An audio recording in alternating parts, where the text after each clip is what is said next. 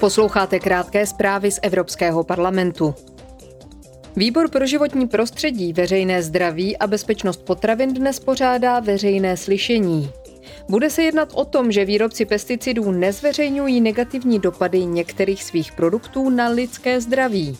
Slyšení bylo svoláno po odhalení, že evropští výrobci pesticidů při žádostech o schválení nebo obnovení povolení účinné látky zamlčeli před evropskými regulačními orgány řadu toxikologických studií.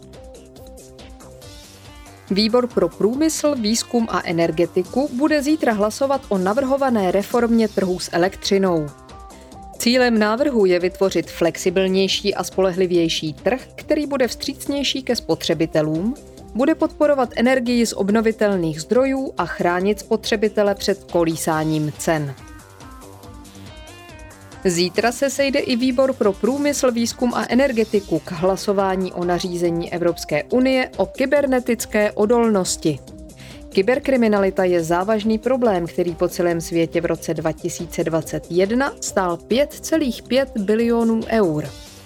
Cílem tohoto předpisu je posílit kybernetickou bezpečnost předmětů, které obsahují digitální součásti, jako jsou například telefony, domácí spotřebiče a automobily. Nový předpis má zajistit, že výrobci bezpečnost skutečně zohlední během celého životního cyklu výrobků a také, že zvýší jejich odolnost vůči kyberkriminalitě.